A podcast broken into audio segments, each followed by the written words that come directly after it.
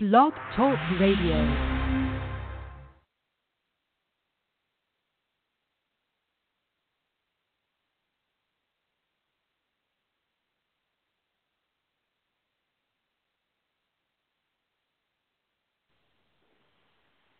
Hey everybody, it's your girl Sai Browne and welcome to the Sai Browne Morning Show.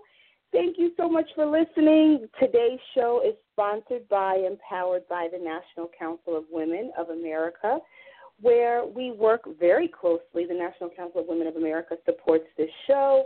We have an amazing cross team. Full disclosure, I am the president of the National Council of Women of America.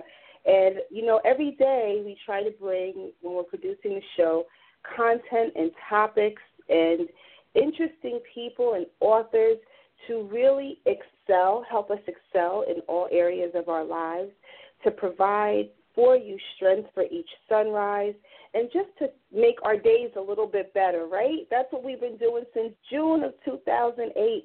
I can't believe it. I was just talking to my publisher, and she said, Sai, you know, you have to celebrate, get ready to celebrate 10 years next year. And I just can't believe I've been doing this for 10 years. So that's amazing, and there's a whole lot of really fun stuff coming down um, the pike for 2018. So, yes, we will be celebrating 10 years. But I just have to get into today's guest. We have a wonderful, wonderful show. We are talking Alzheimer's with author Marsha Cole Trice.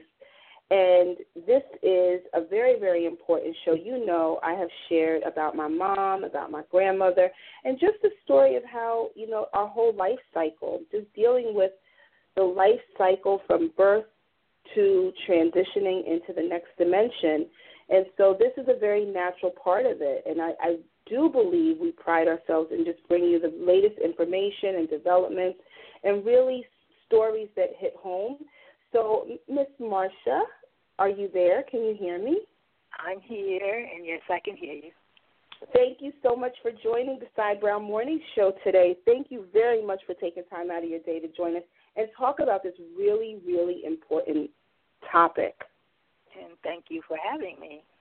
Absolutely. I remember we met at your book signing. it's a little bit a little bit behind the scenes tea. we met at your book signing. But you know, I, first of all, tell the audience a little bit about who you are, what you do, and then I want to get right into why you wrote the book. So you you can go first. okay, my name is Marsha Trice, you know. Um, I'm retired. I worked in the school system as an administrative. I worked in actual school here in Jersey City, and I retired after 40 years. So that's yeah. impressive. That's very impressive to work anywhere for 40 years. I know because when I started, I thought it was like a job.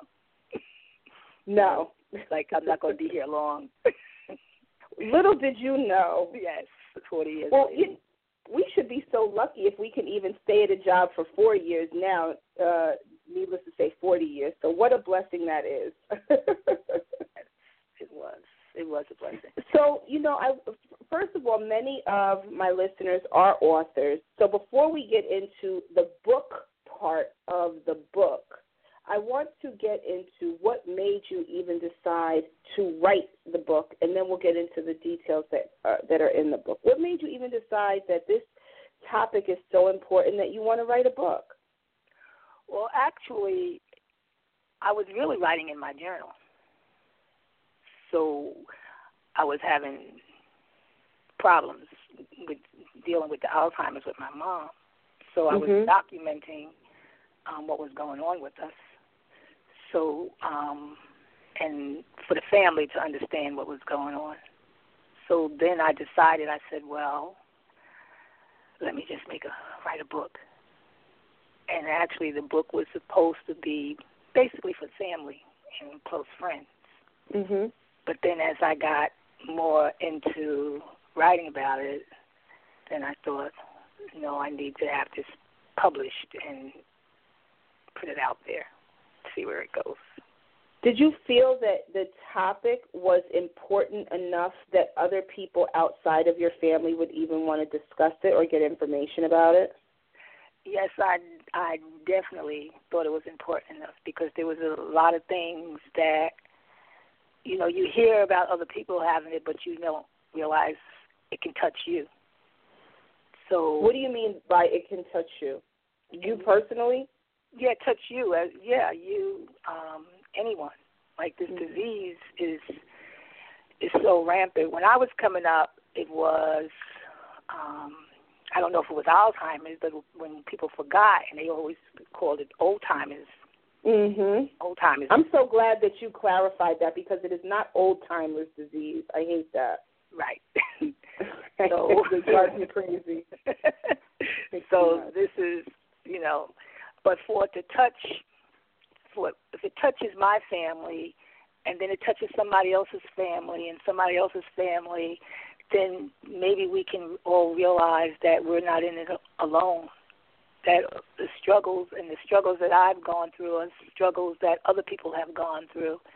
And unless you hear about it or read about it or know someone, you don't really know the struggles um, that you're going through. And it doesn't have to even be Alzheimer's. It could be um, something else. It could be another disease or something else that you have to struggle with, that you have to take care of a parent. Um, so, yeah, I think it is. It's really important and important for people to um, read things. I mean, I, I don't want to. I don't want to. Um, you, your book you wrote, um, um, happiness, happiness and heals. Uh huh. Happiness and heals. Okay, so when you had a part in there that I had to think about, I really had to think Uh-oh. about when you Tell asked, me. when you asked the question, um, what, who are you? Right. Not not who or, or what the, the main question was um, my family. I think was like, what did my family? Why did my family need me? Mhm. And I had to really think about that. Wow. What is what is the purpose for you for your family? And you're just thinking, you know, you you're just going about your business. You're doing what you have to do, and I never really knowing other than you know paying bills and Mhm. and doing stuff. So doing things that you normally do for your family, and you don't know what you don't really. I don't know, and I still haven't mm-hmm. answered that question. well, let me ask you this: How exactly did Alzheimer's touch your family? I think you know we're a few minutes into the interview, and I don't want to miss an important piece. How did it touch you and your family? Through my mom. Mm. Can my you talk about it? Talk about that. Okay, so my mother was the last would be the last person that we would thought that would have this disease. But when she would and little things when you think when you think back, little things that happened, little things that she did, um, when you think about it then you say, Oh wow, you know, that's when it started because she would call sometimes and ask, What t- what's today? Mhm. Or what time is it? And I was like, Mama, you have a clock right there. Or who's give me so and so's telephone number or my sister's phone number. So just little things that would crop up that Mhm. we just took it as, oh, she's just being forgetful today or Mhm. you know, so those are the things that um we really have to pay attention to. Even though when we when we ourselves like when we go into the room and to get something and we walk in there and we're like, Oh boy, what did I come in here for? Those Mm. things we all laugh about because we just think that it's just some you know, you got a lot of stuff on your mind or you're getting older or whatever, but we don't really think about that. So now I think about that. Right. So when it touched my mom, it was like, oh no. You know, even when we took her to the doctor and she was diagnosed, even she said, I don't want this. I don't want to, I don't I don't want this. I don't want this disease. But Well, what can you do? You know what? It, you know what that that that resonates with me and my family because when my grandmother's hearing started going, she would she would constantly repeat what or or later on we would say something like I told you I you know say we come back from the grocery store and we would have asked her earlier, and she'd just say, "Never mind." And so when we would come in the house from the grocery store, she'd say, "Oh, if I had known you were going to the grocery store, I would have had you pick me up something." And we would tell her, "Well, we told you we were going." Or there would be instances where we would walk into the kitchen because you know every grandmama has that TV in the kitchen in the corner, and the the TV would be so loud. As soon as we walked into the kitchen, my grandma, the TV is so loud. But it was these there were these incremental changes that were so subtle that now once we realized her hearing was failing, it all made sense. Is that how you felt? Yes, yeah. We found Hmm. out because actually her girlfriend is the one who really told me to take her to the doctor because they had Mhm. gone to the mall and mommy got lost from her. Oh wow. And when she called me to let me know what had what had happened, she said because her sister had Alzheimer's and she had taken care of her sister, so Mhm. she knew the signs. And Wow. she told me, she said, you know, I need you to take your mom to the doctor. I really believe your mom has Alzheimer's. But when Wow. mommy, when they got together, mommy told her she was looking for her. Oh, She okay. got lost. right, right, her right. friend right. got lost. That she was, you know, walking around looking for her. But Hmm. um so that was, you know, when when that was one of the things that just little things, little little things, and it's scary. Hmm. It's, it was so so scary. Is because because now what? You know, Right. now what are we going to do? What's going to happen now? So when once she was di- once she was diagnosed, what did you do? Well, um, they put her on medicine, Mhm. and for a while she was, you know, she was pretty much okay. She was forgetful, but she could still do for herself. Um, Mhm. You know, she could she could do things for herself. Um, it was mostly the forgetful, forgetful stages, and then you know, then she kind of deteriorated and deteriorated, and then when she um, then she stayed, she stayed with me. Um, for a while, she was able to stay in her own home, but then she couldn't, so I brought her home with me, and she stayed Mhm. with me. And um, then she had a stroke on top of that. Oh wow. Okay. So once she had a stroke, then I couldn't um I couldn't handle her. So then I had to put her in a nursing home. How did you dis- okay, so how did you come to that decision that we have to put her in a nursing home? Because that's a very very very difficult decision for a family to make. Did you Well- make it by yourself? Did you like talk to me about that process? That that process was so horrible. That was such a horrible time because when she was first diagnosed, my family said put her in the home right away, Mhm. And I said no because she's not there where she needs to go in home. Well, I can't Mhm. take care of her. I can't do it. I can't do it. So nobody could do it. So then I had to do it. Right. So, um, and the, the put her in the home, I didn't. At first, we all went looking together, Mhm. but then they kind of went on the wayside. So then, when I when after she had the stroke, I made up in my mind that um, I couldn't do it. So I didn't. I didn't ask anybody. Mhm. I didn't go to the family after that. I just, um, me and my niece actually, she took me around and um, we went to different places. And there was this place that's a place called Mom. They advertise it on TV. Yes, I've seen that. I have seen that. Yes. And I called them and I worked with them and they sent me to different places to look at. And but it's it's a very very it's horrible in a way because you feel like your mom took care of you Mhm. all this time and and um now I can't take care of her. Well, if I can say this, you know, I I went through that issue on two sides with my grandmother and then with my husband's mother. And I remember with my husband now it got really dicey with us because that's not even my mom. That's I'm the in-law. Right. But I remember when she first fell ill, the first thing out of my mouth was put her in a nursing home. And his siblings had a fit.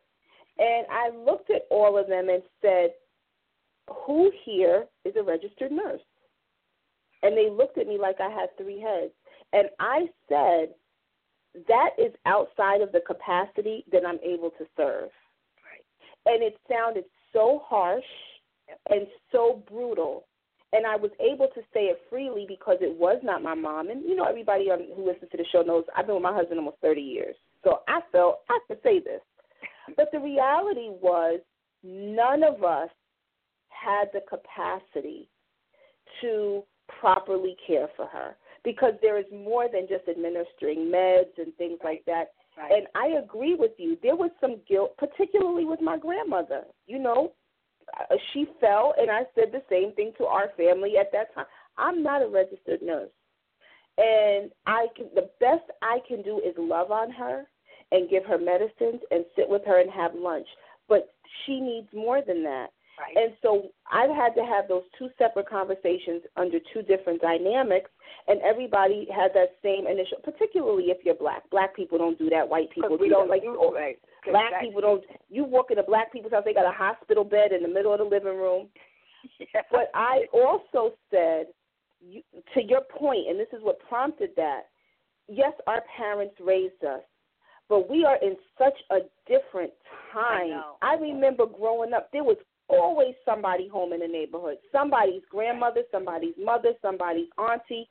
The average home now, everybody leaves at six, seven, eight o'clock in the morning, and the house is empty, and then everybody comes. Home you know, and of course, I'm generalizing here. No, but really yeah, but but that's that's true. That's true. I remember, and I'm not even that old. I used to come home from school for lunch. I remember coming home from school for lunch. This is so so when I so, started so school, the kids came home for lunch.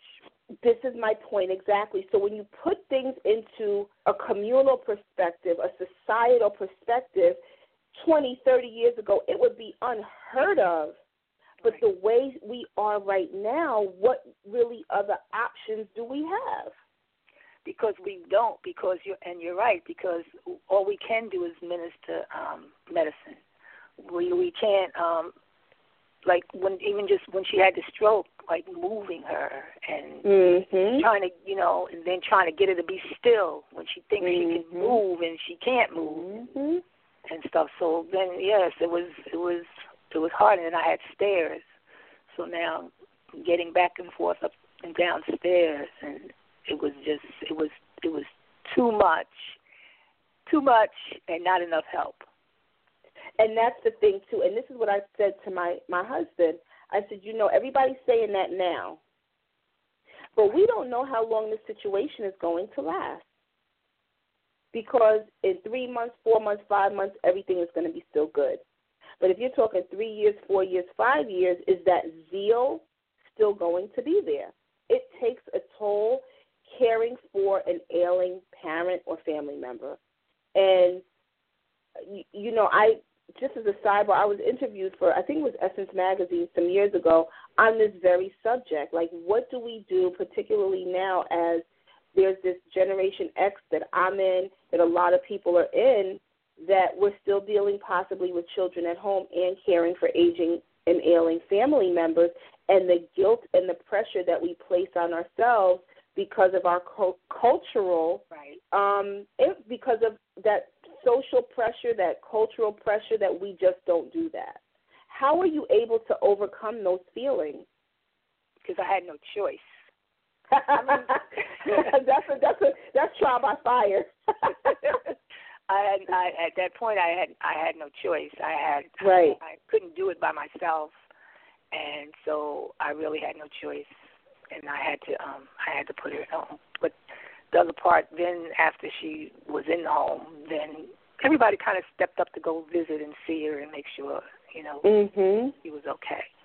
And so we had to, you know, we'd all go and visit her and um be with her and up until up until she passed. So Hmm. she had her good days and bad days. Amen. And um she knew, you know, she knew that we loved her, you know. So we knew she loved us. So when you you pour, like you said, you you know you you love on them and you pour out as much love. Mhm. And you make sure that they're all right and they're okay. and had no complaints with the home that she was in. I had no no complaints um, with them. So now that she's in the home, you know, what did you, you know, when it came to writing the book, what was your experience? Did it pull out these deep emotions? Did it make you feel? Did it, it pull like how did it make you feel as you were writing, and then when the book was actually finished? Okay, so when I was when I started, she was home, so um, it was okay. It was due out every day. You know, I mm-hmm. took a lot of pictures of her and stuff, and we she loved to dance. So, um, uh, I still always felt like I wasn't doing enough. Mhm. So it's like no matter what I did, it just felt like I should be doing more, but I didn't know what the more was. Mm. Um, she just always looked so lonely and sad most of the time. Mm-hmm. And so with her being lonely and sad, I was lonely and sad. And and writing, um, the writing of it came. Um, sometimes it was real hard to write mm-hmm. because now it's real. Uh, it's, it's sad things that's going in it. I'm telling about her life mm-hmm. um, as I saw it, and so um, that was hard. And that was hard too because now I'm revealing things about her that people don't know. Mhm. Because at one she was one person at, at a younger time in her life, and then she was mm-hmm. a changed person in the older part of her life. Mm-hmm. So now people who didn't know her back when are now getting a glimpse into the person that she was, and really seeing how what an extraordinary person that she was. Mhm. So So now that the book is out, what do you want people to take away?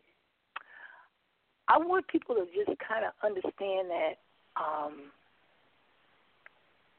whatever it is that you're going through, mm-hmm. what, what, whatever it is that, um, because I had to put on my faith a lot. Mm-hmm. So, um, and whomever you serve, you know, um, whatever higher power, because there's the higher power. Mm-hmm. So, and I believed in a higher power. I believe there's a God. I don't know what somebody else might believe, but mm-hmm. whatever your belief system is, whatever it is that gets you through, mm-hmm. um, to call on that, to mm. to to call on those those systems, those things that help you through each day. Um, prayer was good for me. Like I'm a prayer, so I mm-hmm. I pray. You know, sometimes I just help me, like stop, mm-hmm. help. I need help. You know, and don't be afraid to ask for help. And that's another Good. thing. Sometimes, you know, I would take things on myself, and still, still now I do things like that. I'll take things on myself, and I won't ask for help. Mm. And when you know that you need the help, but sometimes right. you're afraid to ask for the help because you don't want to hear no. Well, plus people, you know, I know I was a young mom, and I never asked for help because I said I don't want anybody saying that. Oh, Saideh with these kids, and she she ain't had no business having these kids, and so how foolish and crazy is that? Yes, it's nuts. It's nuts. But you know what? I but that's what I did because I said I, ain't nobody gonna be able to tell me that I didn't do this for my kid. That's crazy. I know. Girl, I was a young mother in college with two little babies trying to graduate and get my degree. Of course I needed help. Yeah. but you don't want to, you don't want to ask. Well, my Right. reason for asking too is because I didn't want no. If I Mm. asked you, if I, if, first place, I don't ask. So if I Mhm. ask, I need it. Right. But then I'm scared to ask because you may say no. Wow. If you say no, then you're going to hurt my feelings. Wow. And I don't want my feelings to be hurt. So I just do. I just do what I do. Well, I hope I, I I hope people who are listening ask for help. Don't listen to our crazy selves. make sure you make sure you ask for help. what's the final thought that you would like to leave with our guests while they, uh, you know, as they listen to your story and listen about your book and things? Um, I guess what we've just been saying about the help because mm-hmm. you know we all have our good days and bad days and and and, mm-hmm. and we get scared um and everybody gets scared but i just like i said i just believe in god and just know that like there's we're all a part of each other in some mm-hmm. way so we're all connected in some kind of way so and yes please ask for help if you need help know that you're not alone in in any in anything that we do. We're really not alone. We feel alone, but um, we're really we're really not alone. Amen. Well, I will definitely uh, I, I definitely receive that, and I'm sure my listeners will too. Thank you so much for joining us today. The book, ladies and gentlemen, is "Give Me My Flowers Now." Right? Okay. Here we go. Um, and the author is Marsha Cole-Trice, and you can find more information on SaiBrowneMorningShow.com. And you can also go to the publisher, Samaj Publishing Inc. A big special thank you to Ms. Levon Featherstone, who uh, coordinated and helped us get you on the show. So thank you very much. And to all my listeners, thank you for listening. We will have more. You can find more details, Alzheimer's support groups, as well as other issues and other um, information about this disease on SaiBrowneMorningShow.com. And always remember, we shall pass through this world but once. Any good, therefore, that we can do or any kindness that we can show to any human being, let us do it now. Let us not defer or neglect it, for we shall not pass this way again. Thank you so much for listening, and I'll see you tomorrow. Thank you.